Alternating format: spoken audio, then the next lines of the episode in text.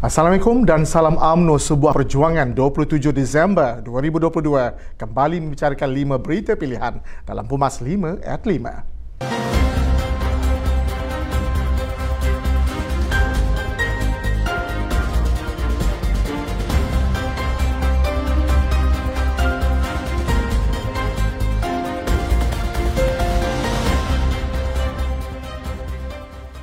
Kan Pemuda UMNO Malaysia Muhammad Fahran Khairuddin berkata gerak kerja yang bersepadu serta amalan disiplin kepartian yang berterusan merupakan kunci utama bagi memastikan UMNO kembali diterima oleh rakyat, akar umbi dan ahli-ahli UMNO. Katanya UMNO perlu segera menguatkan kekuatan dalaman parti, menghentikan persengketaan dan mengukuhkan kesepaduan antara kepimpinan ahli serta akar umbi.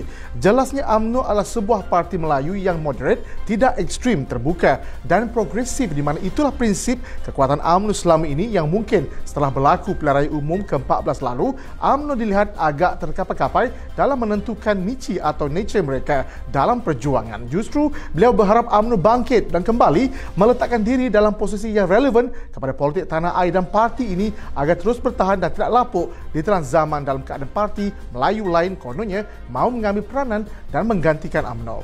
Presiden UMNO Datuk Seri Muhammad Khalid Nordin berkata banyak isu dan persepsi yang dimainkan sebelum pilihan raya umum yang lalu memberi kesan terhadap keputusan PRU berkenaan.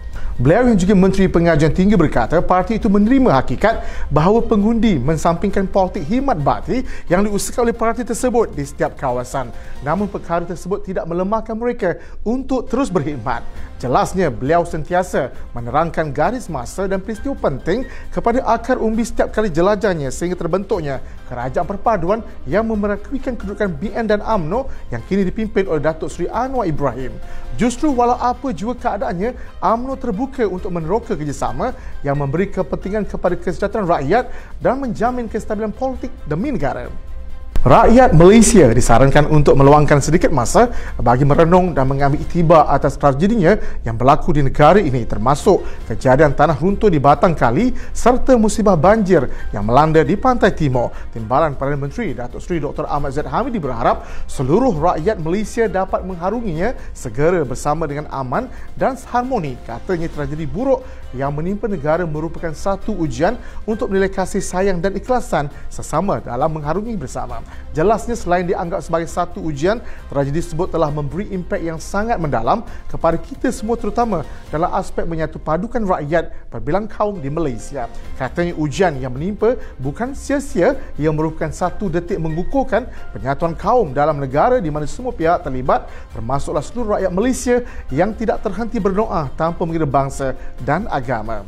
Timbalan Menteri Kewangan Datuk Seri Ahmad Mazlan berkata buat kali pertama dalam sejarah Malaysia mempunyai kementerian khusus untuk menangani isu kos sara hidup rakyat. Jelasnya kos sara hidup rakyat merupakan isu utama dan isu nombor satu negara ini di mana timbalan Perdana Menteri merangkap Presiden AMNO diamanahkan untuk mengetuainya. Terdahulu media melaporkan timbalan Perdana Menteri Datuk Seri Dr. Ahmad Zaid Hamidi akan menubuhkan satu jawatan kuasa pelaksanaan dan pemantauan kos sara hidup atas arahan Perdana Menteri Datuk Seri Anwar Ibrahim. Beliau berkata usaha menangani sara hidup menjadi keutamaan pentadbiran kerajaan perpaduan dan jawatan kuasa itu akan dipengusikan beliau sendiri. Katanya jawatan kuasa itu akan memastikan usaha berterusan kerajaan dalam meringankan beban rakyat dan kesinambungan terhadap pengumuman terdahulu termasuk berkaitan tarif elektrik, petrol serta mengawal kekurangan bahan makanan.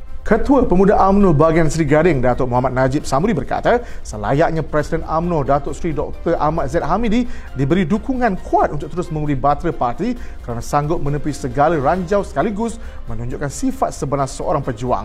Jelasnya penting agar institusi Presiden dipertahankan dan lebih molek jika tidak dipertandingkan dalam pemilihan parti akan datang supaya AMNO tidak berdepan siri perpecahan sekaligus merencatkan perjalanan untuk AMNO bangkit kembali. Katanya sejak AMNO dan Baris Barisan Nasional tewas pada PRU ke-14 yang lalu, musuh-musuh UMNO terus berusaha membunuh perjuangan parti itu secara terang dan senyap. Berbagai strategi telah dirangka untuk menyerang pemimpin UMNO untuk membuatkan orang ramai membenci Presiden dan menolak parti keramat itu. Tambah beliau strategi sama inilah yang digunakan terhadap bekas Presiden AMNO ketika AMNO dan Barisan Nasional tewas pertama kalinya pada PRU ke-14 yang lalu ketika rakyat terus menghukumi AMNO tanpa asas jelas dan belas kasihan Presiden AMNO. Datuk Seri Dr. Ahmad Zaid Hamidi tidak pernah sedikit pun berundur membiarkan AMNO terus tergubur. Beliau dilihat teguh dan cekal mengharungi segala bentuk cacian, kejian untuk terus memimpin parti ini malah tekun merangka jalan untuk memastikan survival UMNO kekal dan bertahan. Sekian daripada saya Muhammad Saiful Muhammad Sahak. Jangan lupa temu janji kita Isnin hingga Jumaat jam 5 petang 5 berita pilihan hanya di Pumas 5 at 5. Assalamualaikum dan salam UMNO sebuah perjuangan.